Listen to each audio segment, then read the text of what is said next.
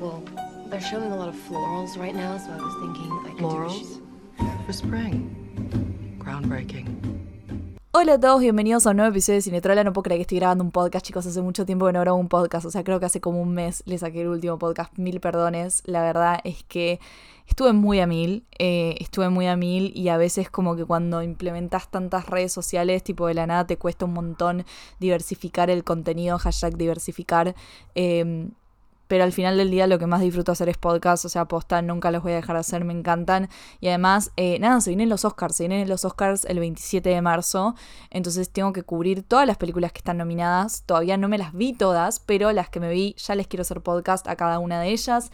Eh, y en este episodio vamos a hablar de una película que me encantó, que no está nominada a Mejor Película, para mí lo tendría que haber, tendría que haber estado, pero sí está nominada la principal actriz a Mejor Actriz, a.k.a. Kristen Stewart, por su papel como Diana Spencer, Lady D, en la película Spencer de Pablo Larraín. Sí, vamos a hablar de Spencer, vamos a hablar mucho sobre el vestuario de Spencer, porque tampoco está nominada a diseño de vestuario, chicos, y me parece una barbaridad, porque realmente no puedo entender cómo Cruella eh, está nominada y no Spencer, que tiene un vestuario que literalmente está al mismo nivel del guion y que hace a la historia. Así que de eso vamos a hablar en este episodio. Vamos a hablar de Kristen Stewart, vamos a hablar de Pablo Larraín, vamos a hablar de un montón de cosas. Así que sin más preámbulo, hashtag sin más preámbulo, los dejo con el episodio. Enjoy.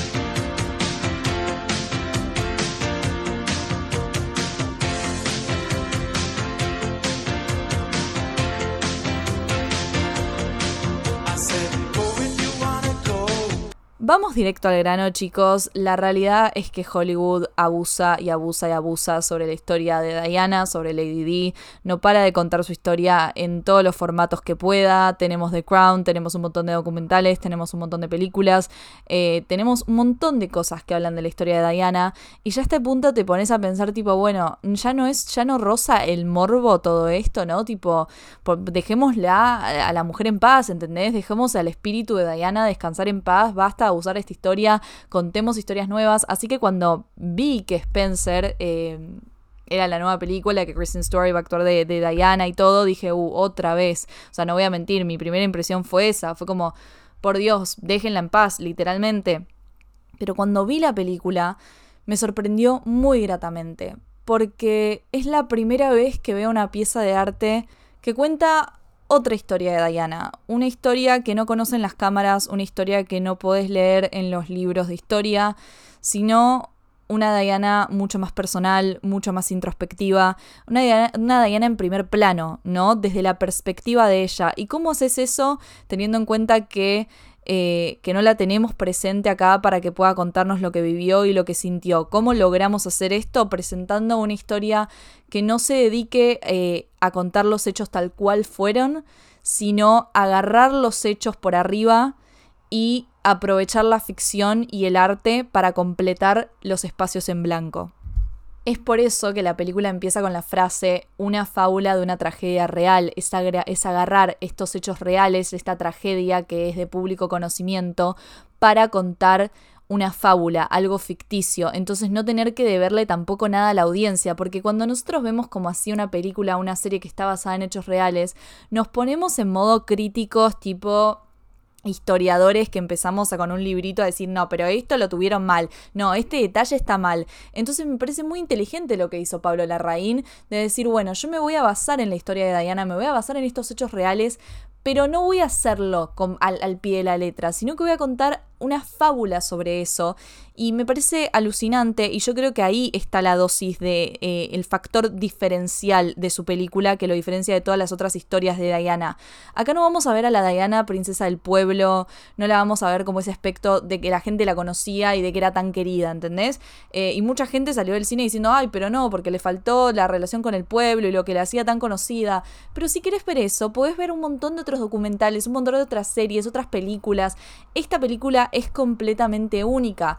Venimos de un, o sea, es un director que viene a hacer Jackie, esa película con Natalie Portman interpretando a Jackie Onassis, a Jackie Kennedy, otra mujer en la política que se había visto tipo envuelta en una tragedia, en una historia súper trágica y que tenía a todo un país y a todo un mundo mirándola. Entonces yo siento que al venir de esa historia, de haber ya tratado una historia similar con una mujer tan importante como lo fue Jackie, siento que Pablo Larraín ya tenía encima la experiencia y la visión que se necesitaba para hacer una película sobre Diana. Amé que le haya puesto de título Spencer, porque toda la película se trata de eso. Para los que no saben, Spencer era el apellido de soltera de Diana antes de ser Lady D, antes de casarse con Charles, ella era Diana Spencer. Y toda la película recorre la historia de Diana y su búsqueda de reconectarse con esa Diana Spencer pre-palacio, pre-royals, pre-Charles, pre-todo lo que la está arruinando y la está vaciando, ¿no? Eh, la historia, la película transcurre durante tres días, la víspera de Navidad, Navidad y el Boxing Day, que es este día después de, Navidad, o sea, 24, 25 y 26 de diciembre. Eh, y en esos tres días la vemos a Diana sufrir, sufrir muchísimo, la vemos constantemente tratando de eh, reconectarse con Diana Spencer a través de detalles, muchas veces a través de la ropa, tratando de escapar hacia su casa, hacia su casa de al lado, a donde creció, para reconectarse con esa nena, con esa felicidad, con su verdadero ser eh, es toda una historia de volver a ser quien sos, de reconectarse con, esa mujer que arruinaron, que, agarraron y la despojaron de todo lo que era, de todo lo que la representaba. Eh, y esa mujer que todavía resiste, ¿no? Porque yo siento que... Que, la película también habla de eso, de Diana resistiendo, de, esa, de Spencer resistiendo. Eh, dentro de, ese palacio donde la quieren corrompir, donde la quieren, la, quieren justamente sacar de todo ese pasado, la quieren convertir en uno de ellos y, la, y, el porqué de ese sufrimiento es justamente eso, es esa resistencia de ella diciendo yo no voy a dejar, no puedo dejar mi ser, no puedo dejar a esa mujer que fui porque esa soy yo. Kristen Stewart está alucinante. Eh, sí que había muchas dudas al respecto, porque bueno, siempre la gente tiene dudas sobre la carrera de Kristen Stewart, hay gente que le parece re mala actriz, hay gente que la ama, a mí personalmente me parece una muy buena actriz, eh, siento que tiene, eh, tiene papeles que lo comprueban. Y realmente a mí me encantó su interpretación de Diana, me parece que hay un análisis de personaje muy interesante, siento que se preparó muchísimo para el papel. Y hay momentos en donde capaz ves en la película y decís tipo, ay, qué awkward que se ve, pero chicos, vean footage, archivo de Diana, de la Diana real, y van a ver que ella realmente tenía ese aura medio tipo awkward, muy incómodo, que vos la mirabas y realmente sentías esa tristeza que estaba sintiendo ella. Eh, era muy transparente todo. Y, Kristen Stewart lo representa de una manera alucinante, sobre todo en la escena de la iglesia, cuando se cruza con Camila, cuando ve al amante de Charles eh, y cruza miradas, cómo está con las cámaras y eso. Ese footage es real, o sea, hay, video, hay un video de, de Diana haciendo esa cara exactamente eh, igual y me parece que Kristen Stewart lo hace de una manera fantástica y majestual, majestuosa. Em, la primera vez que la vemos a Diana en la película me parece increíble. Ese plano cuando está en el auto, en el descapotable y, la vemos así, ese plano de cerca, primer plano con los anteojos. Eh, me parece hermoso, me parece hermoso, me parece que ya ese plano te dice un montón de cosas. Toda es, todo ese comienzo de la película en donde ella está como en el auto y no sabe a dónde ir, está como perdida. Eh, en cierto punto sentís que se está escapando arbitrariamente y al mismo tiempo decís, bueno, esta mujer ya ni sabe dónde está, eh, hay como una dicotomía ahí muy interesante eh, y en contraste con el final de la película en donde ella se, ella se escapa con los hijos, está todo pensado de una manera tan bien y tan, tan estratégicamente hablando. Em, el, palacio, el palacio, cómo está representando, cómo está representado el palacio, me parece increíble. La locación es alucinante. Primero porque me hizo acordar automáticamente a The Shining, al Overlook Hotel, em, que en sí es, a ver, a pesar de que The Shining es una película de, terror y que el, Overlook Hotel es una locación súper terrorífica, estéticamente hablando, no es terrorífica, o sea, no sigue las características que usualmente sigue una locación de las películas de terror, que es tipo tenebroso, telarañas, antiguo, ta ta ta ta ta ta, ta sino todo lo contrario, es luminoso, es un hotel lindo, es un hotel que te invita a quedarte y sin embargo pasan un montón de cosas horribles ahí adentro y está súper embrujado, básicamente. Eh, y con el, con el palacio creo que pasa exactamente lo mismo, porque em, justamente no es que vos lo ves al palacio y decís, ay, qué terrorífico, o sea, es un palacio, es increíble, tipo, la locación es, es fascinante, o sea, te querés quedar ahí a vivir, pero sin embargo, la forma en la que está filmado, cómo están puestos sus personajes, eh, el hecho de que la, la familia real esté como escondida, como que nunca los ves, pero al mismo tiempo están los carteles de They are always watching, que Major Gregory sea esta, este, este ente que controla todo y que medio que es los ojos de la reina, son los ojos de, de la familia real y que la persiga a Diana por todos lados, que ella realmente no tenga un segundo de paz, no tenga escapatoria y siempre está sintiendo que ella está buscando la puerta, está buscando escapar, ya llegando tarde a todos lados, eh, escapándose en la noche de Navidad, yendo todo el tiempo al baño, que ahora vamos a hablar un poco de eso. Eh, todo está tan bien puesto, todo te da como una... Es, es, como una película de terror en cierto punto, Spencer, yo siento. Es como que hay momentos en donde te produce tanta ansiedad, en donde te produce ese suspenso y ese ese terror propio de, yo te digo, de Shining, ¿entendés? Y mucho de eso se le debe a, eh, a la locación que eligieron, a cómo está filmada esa locación, a los personajes, a, a la decisión de no mostrar tanto a la familia real y tratarlos así, como unas personas que están, pero al mismo tiempo no están. O sea, no los ves, pero siempre te están escuchando y siempre te están vigilando porque tienen ojos en todos lados.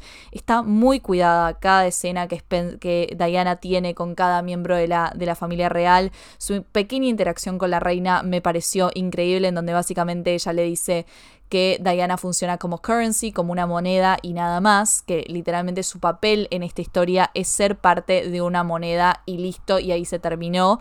Eh, y la escena con Charles me pareció alucinante, porque si comparamos lo que hicieron con The Crown, que a mí The Crown me gusta, pero hay un, hay un, hay un abismo enorme entre lo que es una escena tipo de dos personajes como exponiendo todo lo que sienten en, en diálogos y diciendo tipo, no, porque estás pensando en ella, porque porque Camila, y mencionar nombres, ¿no? La sobreexposición del diálogo en comparado con lo que hizo Pablo Larraín en esa escena que, están, que los está separando eh, la, mm, la, mesa de pool, la mesa de billar, y se da esta interacción tan sutil, con que, que literalmente el physical language, el idioma físico de ambos, habla muchísimo más de sus palabras, que en ningún momento se mencione el nombre de Camila, que a ella la perturbe el, el hecho de que él le haya regalado las mismas perlas a ella que a Camila, que sea la bola de billar que él tira y que se cae en el piso, todo está tan bien cuidado, que te dice más de esa relación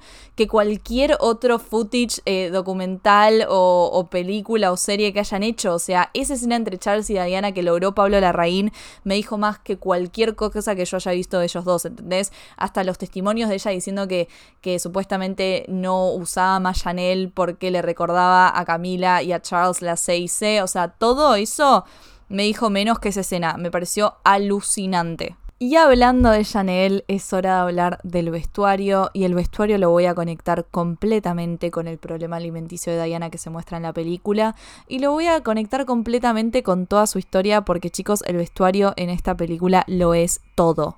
Para entender el vestuario de esta película nos tenemos que remontar a lo que dije al principio del podcast, del episodio, en donde les hablé de que esto no son hechos reales así tal cual, tipo verídicos, lo que pasó sí o sí, sino que es una fábula de una tragedia real. Entonces, los vestuarios de Diana no van a ser exactamente iguales a los que usó en la vida real. Y es muy importante aclarar esto porque Diana fue una fashion icon. Ella fue muy importante en el mundo de la moda.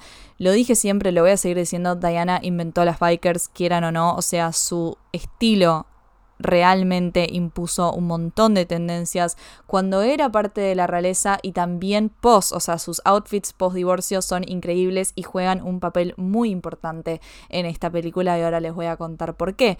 Entonces, lo que tenemos que entender es que el vestuario de Spencer está como basado en el estilo de Diana y capta el aura de Diana y hasta hace referencia a ciertos outfits que ella usó a lo largo de su vida, pero no son tal cual los usó, no, no, es que hace una réplica exacta de los outfits que ella usó ni nada por el estilo. Si quieren ver eso pueden ir tranquilamente a ver The Crown, que hacen eso, o sea, ellos realmente eh, hacen una réplica de cada outfit que usó Diana en determinados momentos de su vida, pero Jacqueline Duran, que es la vestuarista de esta, de esta película, que también eh, fue la vestuarista de Atonement y de Little Women, por los cuales por las dos películas ganó dos Oscars de, mejor diseño de vestuario.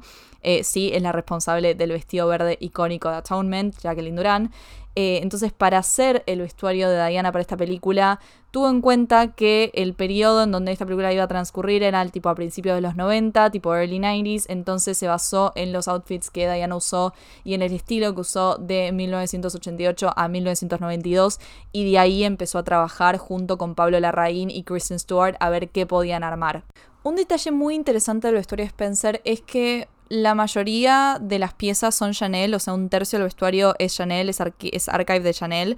Eh, y es interesante porque a pesar de que Diana usó la marca bastante, usó bastantes cosas de Chanel en su vida, eh, se dice que después de su divorcio con, con, Charles, ella no usó Chanel, eh, ya que la C y la C, como les dije, les recordaba a Camila y Charles. Entonces, nada, es curioso que Jacqueline Duran haya elegido Chanel, pero ella explicó en varias entrevistas que Chanel es la mejor casa para trabajar cuando se trata de películas y todas estas producciones, porque eh, es la casa que más rápido te provee las cosas. O sea, era un tema de practicidad. Además, que jugó bastante a favor que Kristen Stewart sea embajadora de la marca. Entonces, cualquier cosa que necesitaban se las iban a dar. Y es por eso que la mayoría de las piezas del vestuario de esta película son Chanel. Justamente a mí me parece muy interesante que en la primera escena que vemos a Diana, la primera vez que vemos a Diana, ella está usando unos anteojos Chanel que se ve la C y la C en el borde eh, de los anteojos y, en el primer plano que le hace Pablo Larraín se ve esa doble C. Y me parece hermoso, me parece poético, no sé si lo pensaron realmente, pero eh, me, parece, me parece algo muy fuerte, como una, emoción muy fuerte que evoca esa imagen, eh, teniendo en cuenta que ella durante toda la película va a sufrir por eso y la vamos a ver súper perturbada por la relación de Camila y, Charles, eh, sobre todo con el tema de las perlas y eso. Así que, aunque no haya estado pensado por parte de la producción y el vestuario, me parece un detalle increíble que esa eh, sea nuestra primera imagen de ella de la película. Siento que representa mucho su dolor. El vestuario en Spencer funciona como un arma, eh, como muchas veces lo hizo la ropa a lo largo de la historia. Recordemos eh, las marchas con la miniskirt en Londres de los 60 y todo lo que significó para el movimiento feminista. Eh, y siento que Diana en esta película justamente usa la ropa para su propio beneficio y para como hacerse, tipo, revelarse ante, ante la familia real y para mostrar esta resistencia de la que les estaba hablando antes. Una temática que recorre toda la historia, toda la película, es el hecho de que eh, la familia real ya le tiene marcada la ropa que va a usar Diana durante las festividades, eh, durante estos tres días navideños. Y por ejemplo, para la, para la cena de, de Christmas Eve, ¿no? Para la víspera navideña, eh, tienen planeado que ella se ponga un vestido verde, pero ella se quiere poner un vestido negro porque tiene esta actitud de como que ella es su funeral. Siento que ella tipo está viendo la muerte de esa Diana Spencer que la dejó atrás y que la, robaron de todo ese pasado y de toda esa vida y de toda esa luz que la acompañaba. Entonces ella se quiere poner un vestido negro, pero su estilista y confidente, interpretada por Sally Hawkins, que es la única persona que eh, confía, en la que ella confía en el palacio, le dice no, tenés que, vos que cumplir un papel, tipo, no los hagas enojar, tenés que resistir, o sea, tenés que resistir desde su lugar, pero no te rebeles de esta manera porque no es el camino. Entonces ella decide ponerse un vestido verde que a mí personalmente me encantó, creo que es uno de mis favoritos de la película. Está basado en, los, en, la forma de vestidos que Diana usaba en este momento. Eh, y es el mismo color de la sopa, es la escena, la icónica escena de la sopa. Jacqueline Durán dice que esto no estuvo pensado, pero que cree que cuando el, el diseñador de producción vio que el vestido era de ese color, decidió hacer la sopa de ese mismo color para crear esta como como nada, visualmente estético y, hermoso para la narrativa y para la imagen. También el vestido tiene mucho escote eh, para acentuar las perlas. Si hablemos un poco de las perlas, este accesorio que es tan importante en la película porque justamente eh, son las mismas perlas que Charles le regala a Camila y Diana lo sabe. Diana es completamente consciente de que Charles está teniendo un amorío y de que encima le regaló el mismo accesorio a las dos y eso le duele muchísimo. Eh, las perlas son enormes y eso tampoco es coincidencia porque representa justamente el dolor que siente Diana y lo mucho que tiene presente la relación de Charles y, Camila. Eh, y la escena de las perlas y la sopa es simplemente increíble. Em, todo, todo, desde el momento en que ella cruza miradas con la reina y ya esas miradas te dicen un montón de cosas. Eh, también cruza miradas con Charles, las perlas tan imponentes que está ahí y parece que la están asfixiando y que ella se imagina que las está rompiendo la importancia de ella rompiendo esas perlas porque realmente ya no puede más y comerlas y que las coma, no, no. Es una locura, es una locura, es una escena que realmente dice un montón de cosas, es una escena de terror, es una escena que te da muchísima ansiedad, es una escena que la sentís en cada plano y en cada movimiento. El lenguaje físico eh, de Kristen Stewart es simplemente magnífico. Eh, cómo tratan a través de esto el problema alimenticio de Diana, que vamos a hablar un poquito de esto.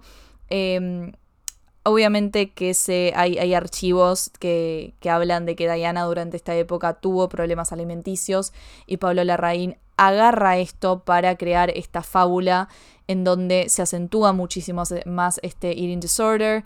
Vemos ya, tipo, cuando llega al palacio, lo primero que hacen es pesarla y ella le pide que mienta con su peso, básicamente, porque nada, está lidiando con un problema alimenticio y siento que la ropa también está linkeada por eso, porque hay un momento que la ropa le queda más grande que antes.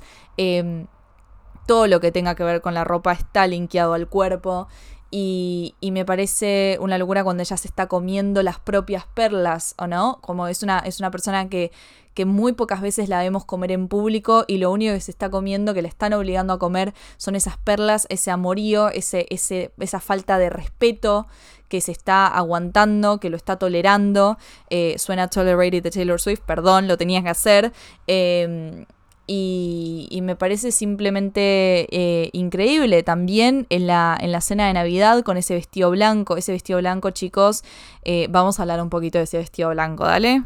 Ese vestido color crema, perdón por decirle blanco, em, es el que eh, es el protagonista del póster de la película y es un Chanel, es una de las piezas de archivo de, de, archive de, de, Chanel.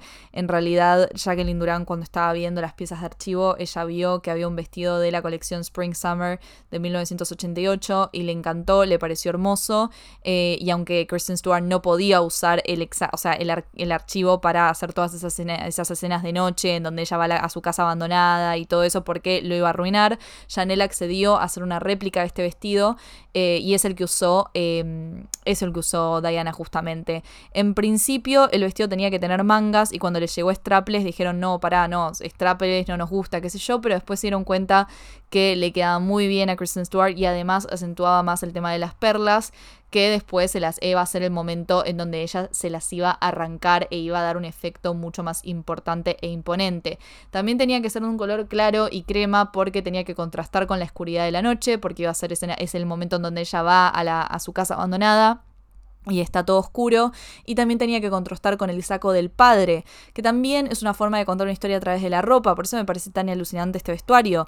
Eh, la única conexión que tiene Diana hacia, su, su, pasado y hacia eh, justamente Spencer, Diana Spencer, es este saco que ve al principio de la película, que está en el eh, espantapájaro, este saco viejo de su padre, y que ella lo roba y la acompaña durante toda su película. Yo siento que la conexión con este traje, con este saco y ella y tener este saco tan cerca, em, es justamente esa resistencia, es ella resistiendo a toda esta familia real y siguiendo conectada a, su pasado. Eh, y cuando se lo pone dentro de esa casa y recuerda todos esos momentos y llora y está como en ese, ese duelo de todo ese pasado que ya se fue. Eh, es como, es, hermoso, es realmente hermoso y toda esa historia la evoca la ropa, el vestuario, porque eso se lo está produciendo el vestuario, además de la locación en donde está. Eh, y me parece hermoso y siento que eso justamente es lo que, no sé, es la, es la tarea del vestuario, ¿no? Estar al mismo nivel del guion en importancia.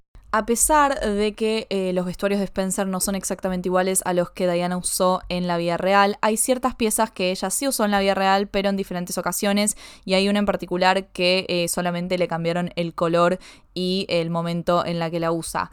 Por ejemplo, en la iglesia ella está usando un, eh, un, saco rojo de Chanel, que ella sí lo usó, pero no lo usó en este momento, sino que lo usó en 1988 para visitar al presidente de Francia.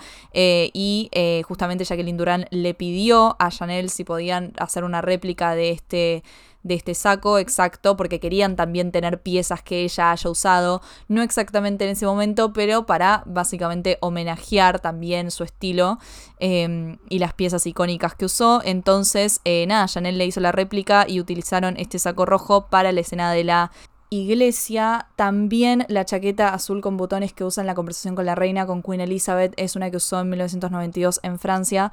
Eh, y también le hizo la réplica a Chanel y la usa en esta escena que me parece una de las mejores de la película. Em, también el outfit icónico amarillo patito con. Eh, amarillo pastel, amarillo patito, dije amarillo pastel con el pirate hat. Eh, está basado en un atuendo eh, igual, pero en color rojo, que ella usó en 1989 en la Britannia Royal Naval College. Y a Jacqueline Doran y a Palola Rain les encantó porque tenía el Pirate Hat, el sombrero pirata. Eh, le cambiaron el color a amarillo, yo siento como para primero para acompañar la fotografía, porque, porque la película está filmada en, film y, la fotografía es muy como tranquila y no iba a quedar bien con los colores del fondo, con el verde eh, del pasto y eh, el cielo como toda la neblina y el marrón, el medio como ocre del palacio, no iba a quedar bien el rojo en sí, entonces yo siento que por un tema de fotografía lo cambiaron a un amarillo eh, pastel y además siento que queda mejor con, con, con el aura de Diana en este momento, en esta historia y, me encantó porque justamente lo eligieron por el, por, el sombrero pirata y esa última escena en donde, en donde ella pone este, este outfit, este, este traje en el espantapájaro me parece increíble. Es un signo de rebeldía, es un signo de decir ya está, me estoy yendo a la mierda, o sea, todo lo que representa un pirata, ¿no? Esa fortaleza. Me pareció una, elección eh, alucinante. Pero debo decir que eh, mis, mis atuendos favoritos de la película, by far, son los que Jacqueline utiliza para mostrar a Diana cuando ella se siente ella misma y cuando no siente que está como eh, cumpliendo un papel de royal, ¿no? Eh, la mayoría de estas escenas son cuando ella está con sus hijos, que la relación que muestra la película entre Diana, William y Harry es completamente hermosa, porque justamente demuestra que eh, sus hijos son su salvación, sus hijos son lo que la mantienen ahí, los que la mantienen viva, los que la mantienen tipo, nada, resistiendo, además de esta como link to her past, ¿no? Eh, el amor que ella siente hacia William y, Harry siempre fue real. Y las escenas que tiene con ellos dos para mí son las mejores. Eh, creo que después de la de la escena de las perlas, la segunda mejor, o te diría que al mismo nivel, es la que ella está con sus hijos y, y están jugando ese juego de los soldados. Y William le dice, tipo, ¿por qué estás tan triste? ¿no? Porque, tipo, decime la verdad, ¿por qué, qué, te pasó que estás tan triste? Y cómo cambia la expresión de Kristen Stewart en cuestión de milisegundos es realmente una cosa hermosa de ver y es alucinante. Eh, y los vestuarios justamente que utiliza cuando está con ellos son vestuarios que están más linkeados a, su personalidad real, a la personalidad que vemos cuando Diana se, se divorcia de Charles. Em, si ustedes ven, yo tengo un hilo en Twitter que se llama Outfits post divorcio de Diana y, te muestra el estilo que ella usaba, que era un estilo muy sporty, muy casual. Eh, como dije, ella inventó las bikers, ella puso de moda las bikers y los buzos oversize, o sea, esta combinación. Usaba mucho oversize blazers con jeans, eh, cowboy boots, tipo, no, mentira, botas tres cuartos, así, tipo riding boots, perdón. Em, gorritas, o sea, ese, ese, era su estilo verdadero, su estilo personal. Y la película, cuando la muestra jugando con sus hijos, la vemos con una polera roja, eh, muy deconstructurada, la vemos con un jean, con una, una, una remera blanca, o sea, todo este estilo que era realmente ella. Y por eso mis, dos vestuarios favoritos son los que ella está en la playa con Sally, que también es una persona que a ella le da mucha confianza y quiere. Y es un momento en donde ella se siente libre porque se, va, se alejan del palacio. Entonces es cuando ella se pone esa chaqueta muy, muy 80, muy varsity jacket, eh, que en realidad es una chaqueta que Jacqueline Durán encontró en un vintage y sorpresivamente eh, había sido una que, que, que Diana también había usado. O sea, imagínate las cosas del destino.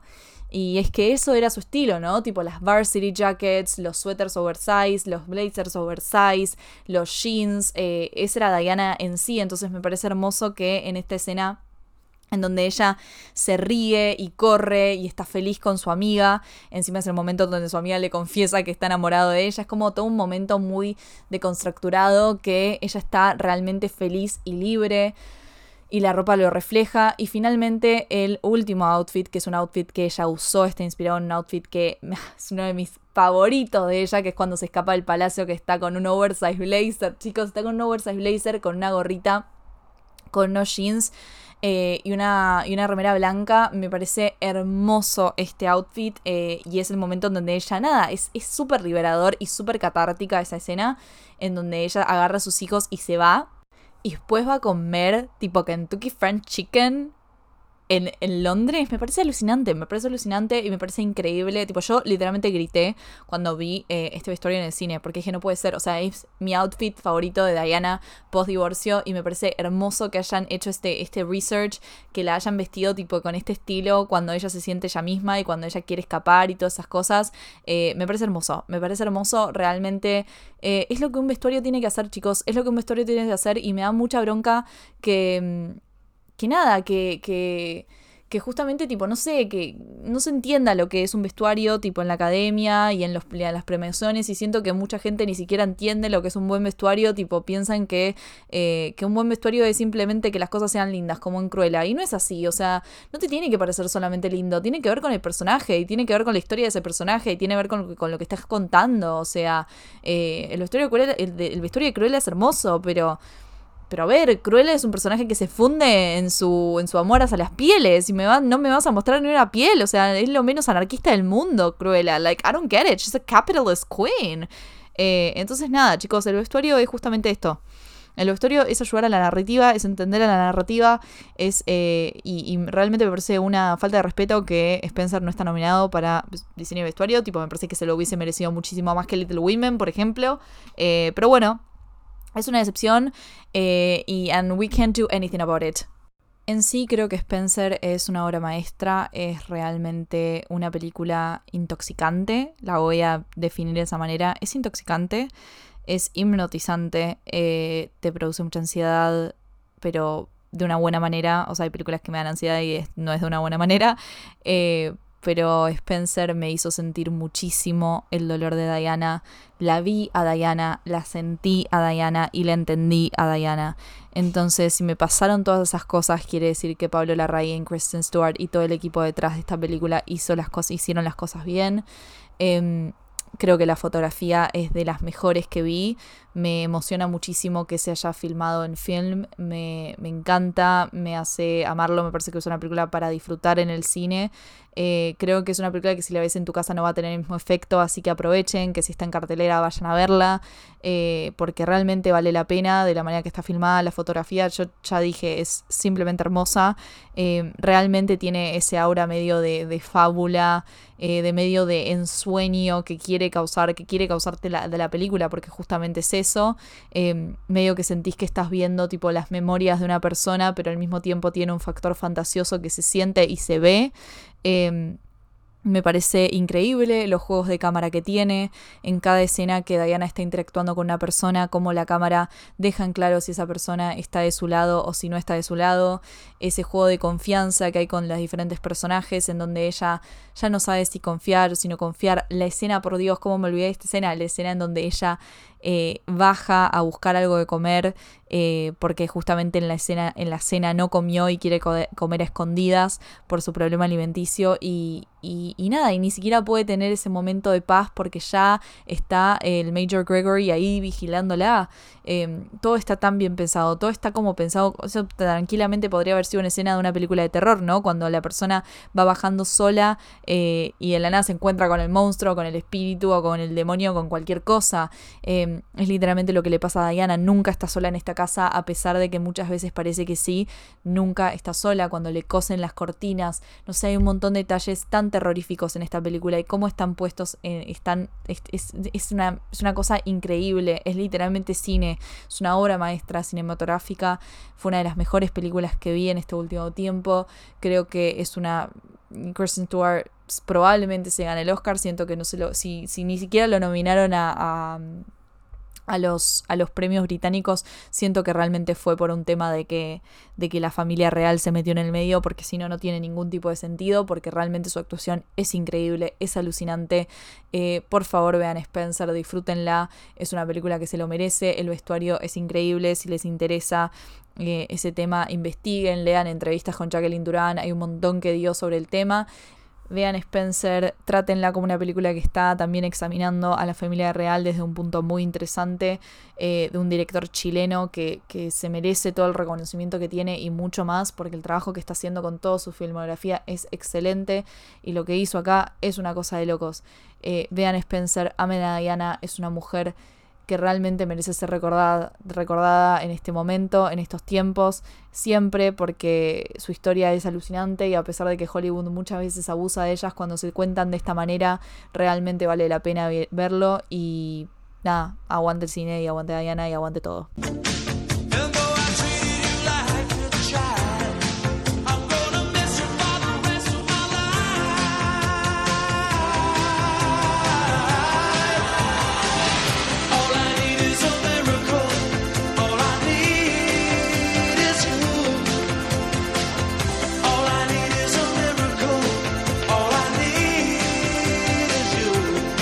Y eso fue todo por hoy. Espero que les haya gustado. Eh, la verdad es que extrañado hablar de cine. Siento que hace mucho como que no hablaba bien así de cine. A pesar de que grabo el otro podcast con las chicas de esto con Nat no pasaba. Si todavía no lo escucharon, vayan a escucharlo. Porque ahí hablé de un montón de películas. Eh, un montón de películas que no llegué a ser cine trola. Em, como por ejemplo Las Night in Soho. Ahí di tipo como más mi opinión. Tipo así, pero si quieren que haga un cinetrola sobre todas esas películas, también acá lo hago. Realmente a veces, como les dije, tipo, se me hace como difícil diversificar el contenido, porque nada, soy yo sola haciendo esto, así que tengo, tengo que como que pensar qué contenido es para qué red social, eh, también como que no quiero repetir contenido porque no, no tiene ningún tipo de sentido. Eh, para el final de Euforia ahora, mañana es el final de Euforia, voy a sacar episodio hablando de como más la narrativa de lo que me pareció la primera y la segunda en comparación. Eh, y el análisis de vestuario lo voy a sacar por YouTube. Nada, se los aviso, capaz que ya están escuchando eso y ambas cosas ya están. Em, así que nada, eso, espero que les haya gustado. Cualquier cosa que necesiten, tipo, que quieran que yo hable, tipo, por favor no duden en pedírmelo. Yo leo todos los mensajes a pesar de que tarden en responder, les juro que los leo y tomo todo en consideración lo anoto todo, sorry. Así que eh, nada, muchísimas gracias y por escucharme, por siempre bancarme y nada, eso, nos vemos en el próximo Cinetrola. I love you.